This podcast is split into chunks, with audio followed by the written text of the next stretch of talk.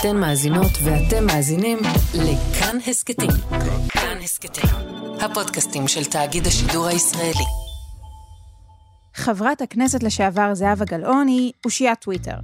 באמת, אם אתם לא עוקבים אחריה בטוויטר, ובא לכם לקבל איזו בדיחה הגונה מפוליטיקאית הישר על תוך הסלולר שלכם, אז הנה המלצת מערכת. תעקבו אחריה, בהול. וב-אלפיים ושמונה עשרה, כחלק מהקרב על רשות מפלגת מרץ אז, היא צייצה בעוקצנות לגבי המגעים הפוליטיים, שכללו אפשרות שאז נראתה כמו חס מלהזכיר. שמרץ תישב עם ליברמן סביב שולחן הממשלה. כך כתבה זהבה בטוויטר. אם כבר מורידים את האידיאולוגיה באסלה, אז לפחות להשתמש בידית הגדולה. אז הציוד זה די חריף, וכך חשבתי. זו זהבה גלאון, מהטוויטר כמובן, אבל גם מהפוליטיקה. היא הייתה ראשת מרץ בין השנים אלפיים ושתים עשרה עד אלפיים ושמונה עשרה, וחברה בה מיום היווסדה. הדעה שלי על ליברמן לא השתנתה, שלא תטעי. אז אני... הדעה של מרץ עכשיו השתנתה? אז זה גם לא שהדעה של מרץ השתנתה, הנסיבות השתנו. אז ממש ניסיתי להתאפק ולא להשתמש בקלישאה הזו, של הרבה מים עברו מאז בכל מיני אסלות, אבל לא הצלחתי. המציאות הוכיחה שבאמת הרבה השתנה כאן. מרץ וליברמן יחד בממשלה, זה אפילו לא סיפור היום בטירוף הפוליטי שאנחנו נמצאים בו. בקושי ציוץ בטוויטר. היי, אני גילי כהן ואתם על עוד יום, הסקט האקטואליה של כאן.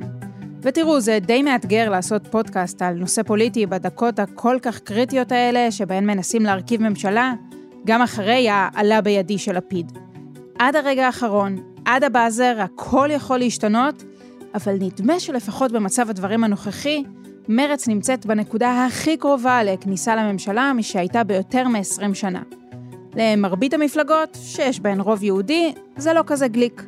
לפעמים בפנים, לפעמים בחוץ, אבל בשביל מרץ זה בגדר חלום רחוק.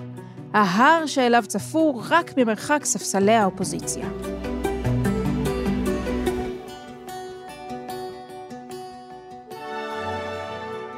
תזכורת קטנה. מרץ הוקמה בשנת אלף תשע מאות תשעים ושתיים, והייתה איחוד בין מפלגות רץ של שולמית אלוני, מפ"ם וחלק משינוי. בבחירות הראשונות שהשתתפה בה כמפלגה זכתה להישג די משמעותי, שנים עשר מנדטים.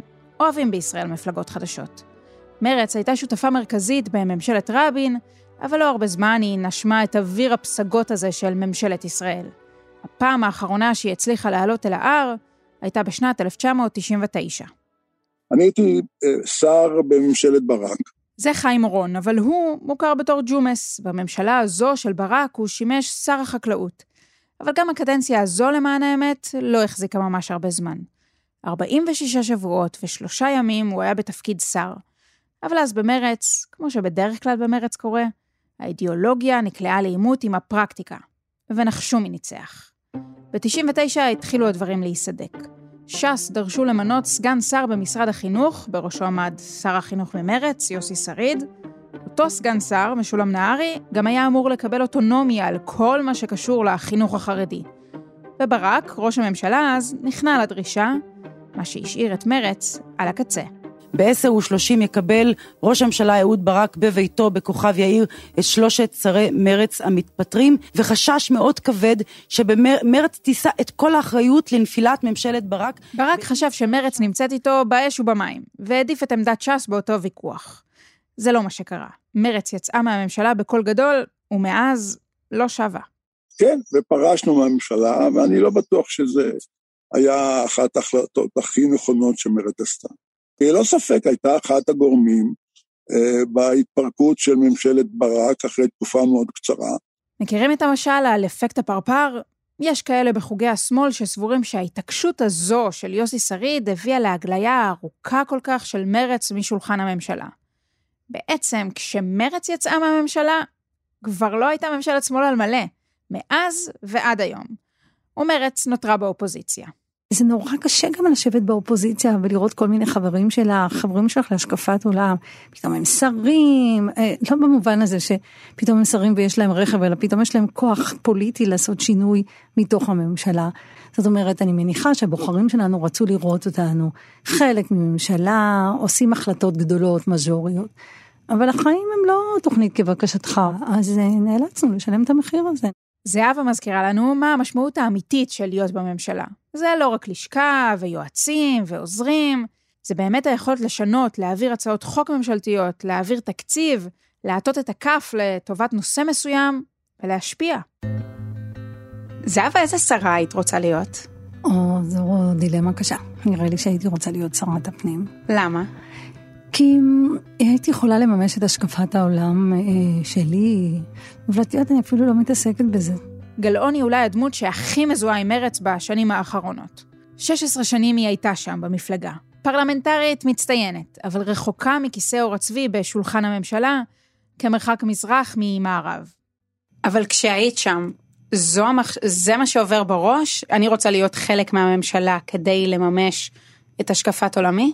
אני חושבת שאצל אנשים נורמליים בגדול זה כן, זה הדבר שעובר להם בראש. אבל אנחנו היינו בסיטואציה לא נורמלית, אני מתכוונת מבחינת מרץ. אפשר לומר שהשם הנרדף של המפלגה הזו הפך להיות אופוזיציה. דרך ההתנגדות היא הדרך של המפלגה. גם אם לפעמים זה יצר חילוקי דעות בתוך מרץ פנימה. אז אני לא חושב שגם מפלגה פוליטית, שליחותה מתחילה ומסתיימת בחברות בממשלה. המבנה הדמוקרטי בנוי על קואליציות ואופוזיציות. בכל המגרש הזה אני חושב שמרץ שיחקה, היא יכולה לשחק וצריכה להמשיך לשחק. יש מצבים שזאת הבחירה הנכונה. יש מצבים שהבחירה הנכונה היא להיות בתוך הממשלה ולהיות אחראי על משרד ולהשפיע במשרד שבו את אחראי, ובכל זאת יש הבדל בין לשבת סביב השולחן, ובוועדות שרים ובקבינט, ובין אה, נוכחות רק במקומות אחרים. ג'ומס נחשב לה, כל המתון נקרא לו כך במרץ. הוא איש של פשרה, של גישור. אפילו לא פעם אה, האשימו אותי בסוג של ממלכתיות. ובמרץ של היום להיות ממלכתי זה תיוג בעייתי. במשך שני עשורים של שלטון ימין, מרץ תפסה את תפקיד הילד הרע בפוליטיקה הישראלית. אולי גם קצת התאהבה בו. לא מעט, בזכות גלאון. אני מאוד מאמינה באסטרטגיית ההתנגדות, אסטרטגיה שעושה רע, שמתנגדת לשלטון, שלא מקדמת תפיסת העולם שלי. אני מאוד מאמינה בזה. כמו שאמרתי לך, לא ראינו באופוזיציה מסעת נפש, גילי, אבל גם לא ראינו בגלות, לפחות לשיטתי. והגלות הזו יכולה להסתיים באחת כבר בימים הקרובים. לפי הסיכום האחרון של לפיד עם ניצן הורוביץ, ראש מרץ של היום, אנשי המפלגה יחזרו לשולחן העץ של הממשלה, אם זו תצלח ותקום. הורוביץ יהיה שר הבריאות, תמר זנדברג, השרה להגנת הסביבה, ועיסאווי פריג' השר לשיתוף פעולה אזורי. הפעם הראשונה שבממשלת ישראל יהיה שר ערבי. תאר לעצמך, ממשלה שבנט, אלקין, עיסאווי יושבים בה, זה ממשלה ישראלית, ממשלת התיקון.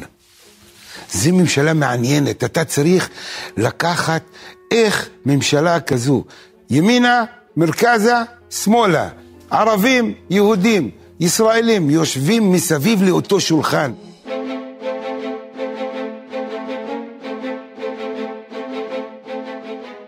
הרבה צפרדעים יצטרכו במרץ לבלוע עם ממשלת לפיד בנט, באמת תראה אור יום. ליברמן הוא כבר חלק מגוש השמאל, כמו שאמר נתניהו, אבל ממשלה עם בנט וגדעון סער ואלקין. בפוליטיקה הישראלית מתברר הרבה יכול לקרות. שיש מי שמנסה לעשות פוט של הדמוקרטיה, וזורקים גלגל הצלה, אז את לא בדיוק בודקת כרגע מי מחזיקים בגלגל ההצלה. אני חושבת שבנסיבות שנוצרו, למרץ אין ברירה אחרת. אם אנחנו רוצים שנתניהו ילך, זה כבר לא רק לא נתניהו, זה כבר הופך להיות סכנה למדינת ישראל. זה אומר שיש דברים שמחייבים לעגל פינות. אין חוכמות. בוודאי בקואליציה כל כך לא הגיונית כמו הקואליציה שאנחנו עומדים בפניה. וכשבנט וסער וליברמן באים לחתונה הזו, אם אפשר לקרוא לה ככה, אולי צריך לקרוא להתייחס אליה כאל סטוץ קצר טווח, גם הם מבינים שהם לא יכולים לבוא עם כל תאוותם בידם. כן, מרץ אולי כבר הספיקה לשכוח מה זה אומר להתפשר, אבל ג'ומס עדיין זוכר שגם בעבר אנשי מרץ נאלצו לעשות פשרות, להתאמת עם העני הפנימי שלהם, עם העמדות המדיניות שלהם. היו כאלה שאמרו, רבין הוא ימני מדי, וכאשר פרס החליף את רבין, והיה להם הרמה שלמה להגיד נגד פרס. כן, כן, נאמר זאת שוב. מרץ של תחילת שנות ה-תשעים חשבה שרבין, הרמטכ"ל לשעבר, פשוט ימני מדי לטעמם. אז עכשיו, כשבנט כראש ממשלה וגדעון סער, שר המשפטים, זה כן יחליק בגרון למרץ? אם את שאלת אותי בכן ולא, אז מאוד קשה. מלכתחילה, המעשה הפוליטי, יש פה מימד של פשרה ושל רצון לאחד כוחות ושל קואליציה. השאלה אם האיחוד כוחות והקואליציה הוא על איזשהו בסיס עקרוני על איזשהו בסיס ערכי, או כולו זה מלחמות כוח. read my lips, read my lips. העניין הזה הוא לא עניין פוליטי. ש"ס לא יכולה לבוא בקהל, היא לא יכולה לבוא בקואליציה. אתה אומר, רבותיי, גם בלי אריה דרעי, ש"ס בממשלה... רבין לא הייתה ההתפשרות היחידה של מרץ בדרך לכיסא. פעם יוסי שריד אמר שאין שום מצב, שום סיכוי, read my lips כמובן, שמרץ וש"ס ישבו יחדיו. אבל זה קרה ב-תשעים ושתיים וגם ב-תשעים ותשע, בתקופת ברק, גם אם למשך זמן קצרצר. אבל מאז מרץ ידעה לא מעט חיזורים כושלים לאורך השנים, בניסיון לגייס אותה אל הממשלה. ג'ומס מספר למשל על כך שאהוד אולמרט ניסה לשכנע אותו גם כן לחבור לקואליציה שלו, לקדם כך תהליך מדיני. אני אפילו לא רוצה לעשות הצגה שעמדתי בפני פיתויים מרחיקי לכת, כי הפיתויים לא, לא היו מרחיקי לכת מבחינתי, לכן, לכן זה לא, זה לא עמד על הפרק. למשל, כאשר אהוד אולמרט הציע לנו להצטרף לממשלה, שהיה בה כבר... אביגדור ליברמן, ואנחנו אמרנו שאנחנו לא יכולים להצטרף לממשלה הזאת. מאידך אמרנו שניתן לו תמיכה בכל המהלכים שאנחנו נחשוב אותם כנכונים שהוא עשה אותם. אפילו עכשיו עלתה הצעה מצד ראש הממשלה נתניהו להכניס את מרץ פנימה. כן, כן. זה מה שסיפר ניצן הורוביץ בריאיון שנתן לקלמן ליברמן. אנחנו לא נזכה לכל ממשלה ולא בכל מחיר. אגב, קיבלתי הצעות. יכולתי לשבת בממשלה עכשיו עם ביבי, ואז מה היינו אומרים? שאנחנו משרתים את הציבור, שאנחנו עושים טוב.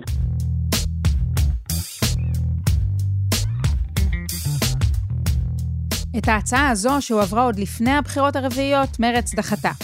אבל עכשיו היא עומדת בפני נקודת מפנה.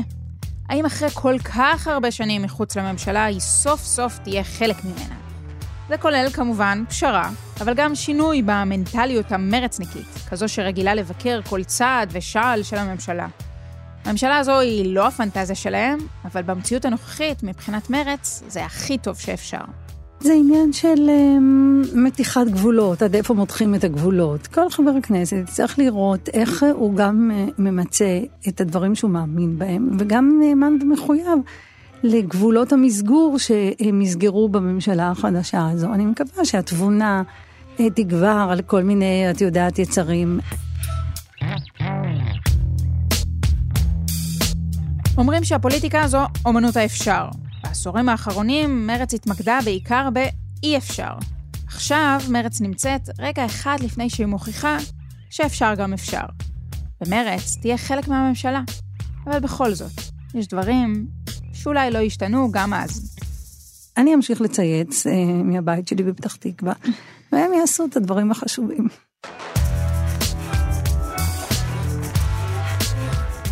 האזנתם לפרק של עוד יום. ערכו דניאל אופיר וניר גורלי, עריכת קול ומיקס רחל רפאלי. בצוות טל חדד. טכנאי אמיר שמואלי. אם היה לכם מעניין, נשמח אם תשתפו את הפרק. אם יש לכם הערות על מה שאמרנו, אתם מוזמנים ומוזמנות לכתוב בקבוצת הפודקאסטים שלנו, כאן הסקטים. תוכלו לכתוב גם בדף של כאן חדשות בפייסבוק, או בחשבון שלי, גילי כהן בפייסבוק, או בטוויטר. עדיף בטוויטר. סקטים נוספים מבית כאן חדשות, תוכלו למצוא באפליקציית הפודקאסטים האהובה עליכם, באתר שלנו, וגם בספוטיפיי. יש לנו גם יישומון רכב חדש, נסו אותנו גם שם. אני גילי כהן, נשתמע.